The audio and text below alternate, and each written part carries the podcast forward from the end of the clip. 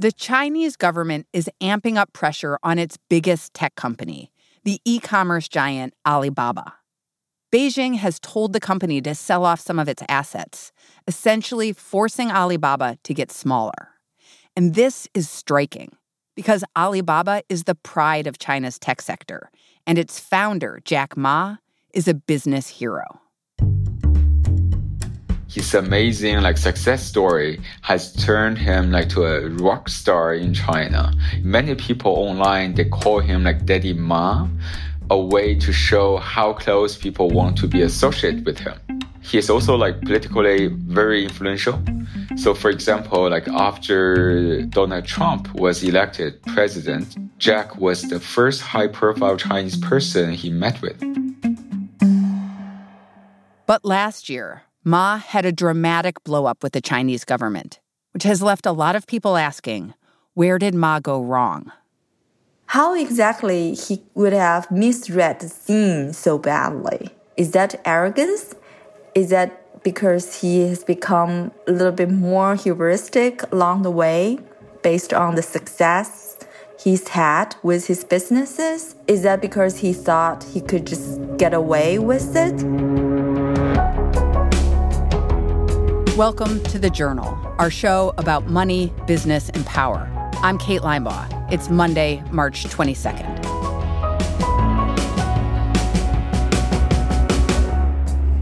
Coming up on the show, how Jack Ma misplayed his hand and what his fall means for other entrepreneurs in China.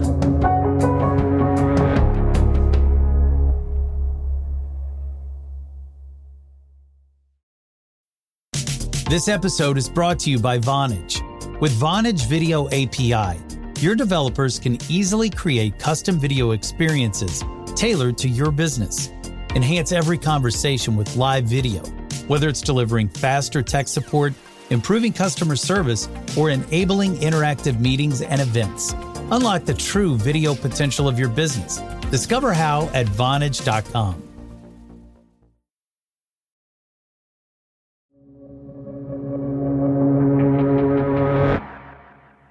More than two decades ago, Jack Ma founded Alibaba in his apartment with some friends. He envisioned an online marketplace in China, a thing that didn't really exist back then. And his timing was good. The Chinese government was fostering growth in the private sector. Here's our colleague, Lingling Wei. For quite a few years, the government mostly adopted a light hand approach. The entire private economy, including the tech sector, you know, basically had like this golden era, right? They could just, you know, go out there, just like American entrepreneurs, have an idea and build a business. Obviously, there are lots of obstacles along the way, but overall, the political environment had been quite conducive to private businesses for a long time. And Ma took advantage of that business friendly environment. Jack Ma is very savvy he knows that for any businesses to really survive and thrive in China, you have to have a good relationship with government. Alibaba was founded in the eastern province of Zhejiang, one of the most developed areas in China. So he played into local authorities' desire to have a big internet powerhouse. And he played into that so successfully, the provincial government opened an office dedicated to helping Alibaba. So if Alibaba needed to, say, cut through red tape, it could just call its government liaison. As the company grew, Ma would also leverage that local support to challenge the central government in Beijing when Alibaba saw something they didn't like, for example, criticism of its anti competitive behavior, they would just launch a kind of media campaign saying, oh, that was wrong. And then Jack Ma would have a coffee, have lunch with the head of this regulatory agency. And days later, the regulator just quietly, you know, removed the criticism from its website. So because they had such strong local support, Alibaba was able to oppose or protest some of the policies issued by regulators in Beijing and played local authorities against the central government. How unusual was this approach of playing local officials off of central government officials? A lot of business people in China would have loved to do it, but didn't really have the ability to do it, you know, because you have to be really big company. And also you have to know that you know you're in an area that local support is strong. Jack ma really had this rare combination of both. Over the years ma did this again and again he got regulators to retract policy guidance, issue apologies, and turn a blind eye to some of Alibaba's business practices. Lingling says there was a sense in Beijing that Alibaba and Ma were invincible. But slowly, that power dynamic began to change. Part of it was that Beijing was increasingly uncomfortable with how much influence some of its tech companies had. Companies like Alibaba, like Tencent, they have data, they have capital, and they have power. So, from the government's perspective, if companies like this do not get reined in or toe the party line, they could very well pose a threat to the existing economic order, existing political order. When it came to Alibaba specifically, government officials started getting annoyed with Ma's approach.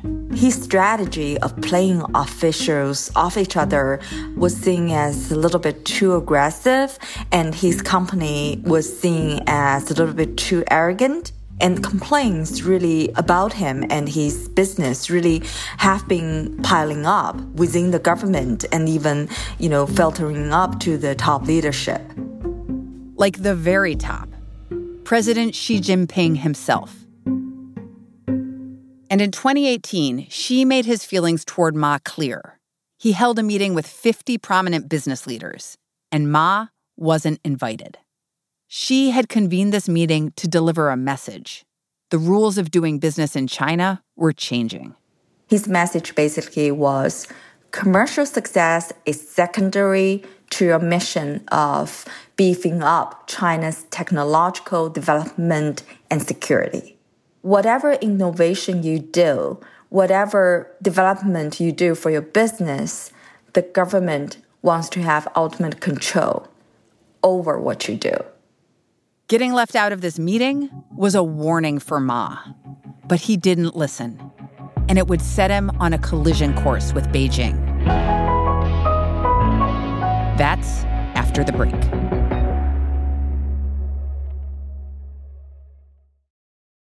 This episode is brought to you by Indeed.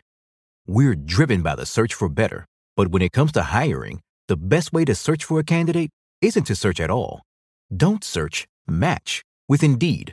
Use Indeed for scheduling, screening, and messaging so you can connect with candidates faster. Listeners of this show will get a $75 sponsored job credit to get your jobs more visibility at Indeed.com slash journal. Terms and conditions apply. This episode is brought to you by Canva. It's time to ditch your old presentation programs at work and try Canva presentations instead. It'll help you create stunning slides in no time. No design experience needed. Just start with one of the designer made templates or generate something in seconds with AI. Then polish it up and get ready to wow your audience. It's that easy. Nail your next work presentation with Canva presentations at canva.com. Designed for work. Tap the banner to learn more.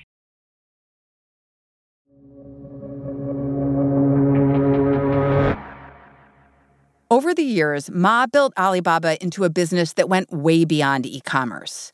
The company became a big cloud provider. It got into financial services.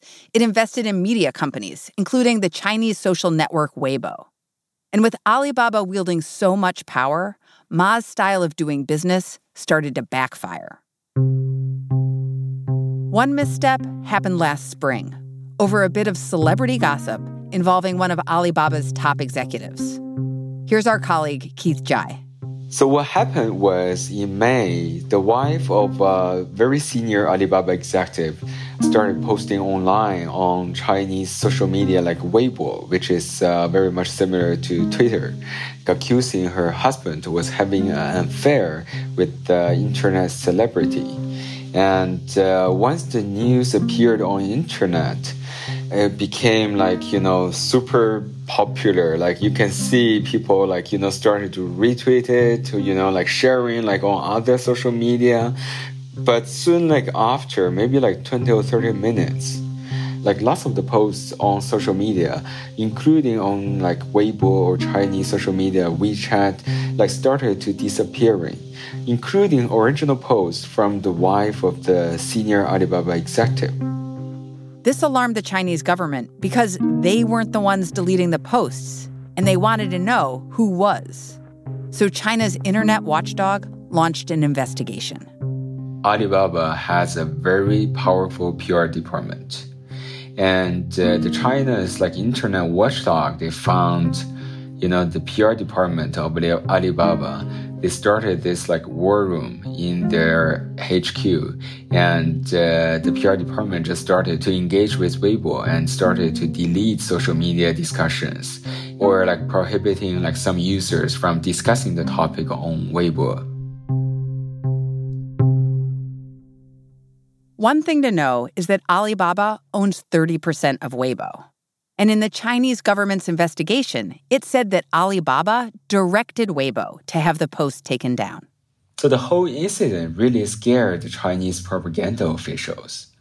They only realized like Alibaba has this much influence that can like manipulate both traditional and social media and to guide the public opinion to a degree that you know even the propaganda officials like hard to do so Alibaba had already overstepped, and then Ma made the situation even worse. So in October, Jack Ma gave a speech in Shanghai. The gathering was important because it was attended by the great and the good of China's financial, regulatory, and uh, political establishment. During the speech, Jack was uh, criticizing Chinese banks and uh, the whole regulatory system at large. 我们不能用管理火车站的方法去管理飞机场，不能用昨天的办法来管未来。He was saying the Chinese banks, you know, operated with a pawn shop mentality, and uh, he was attacking like the regulatory system was blocking innovation and must be reformed. Why were those comments so controversial? Was it because he was criticizing the people who were in the room? He said the comments in at the wrong time to the wrong people. Ma had criticized the government before, but now Beijing's frustrations spilled over, and it set Ma up for his biggest slapdown yet. When Ma gave that speech in Shanghai, he was just days away from the capstone event of his career Ma was about to take another business public in what was expected to be the biggest IPO ever. It was for his financial services company called Ant Group. And we learned from sources that uh, President Xi himself got really angry and personally called off the Ant IPO.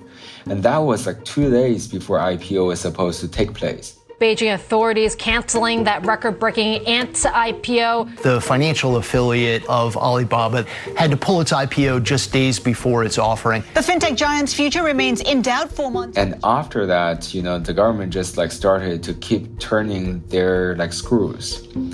So in December, the regulators like they opened uh, antitrust investigation into Alibaba, and we learned from like sources that uh, antitrust regulators they started to review all the previous acquisitions made by Alibaba.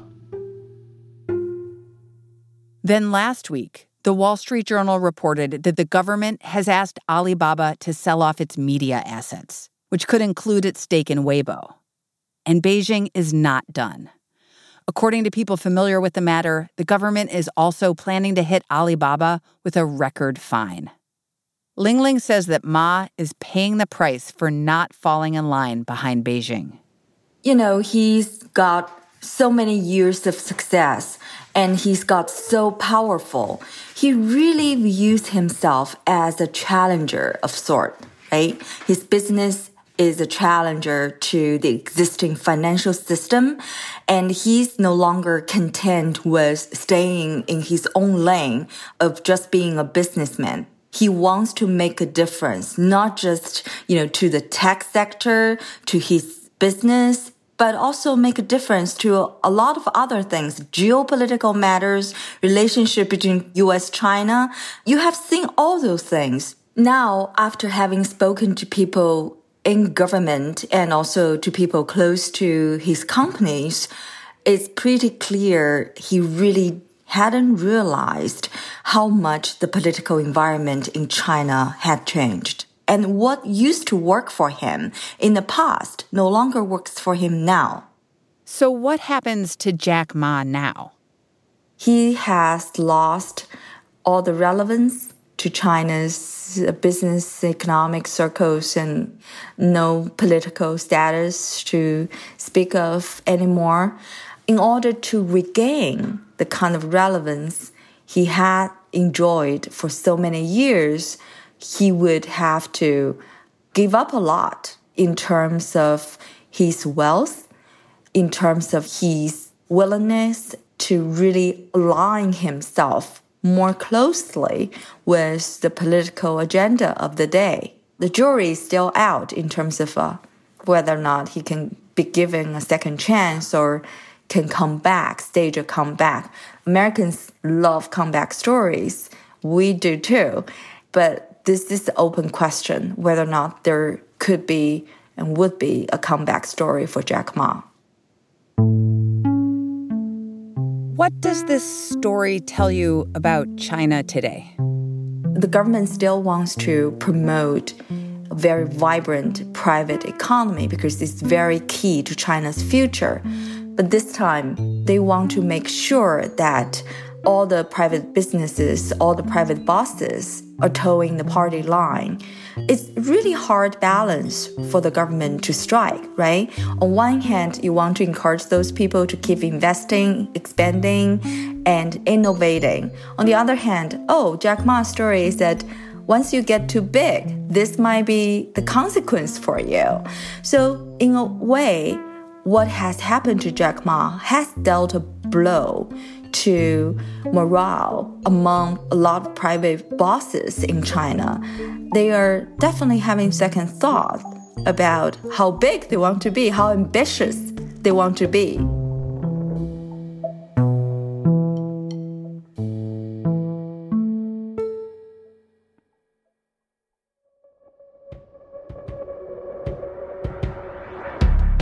That's all for today, Monday, March 22nd.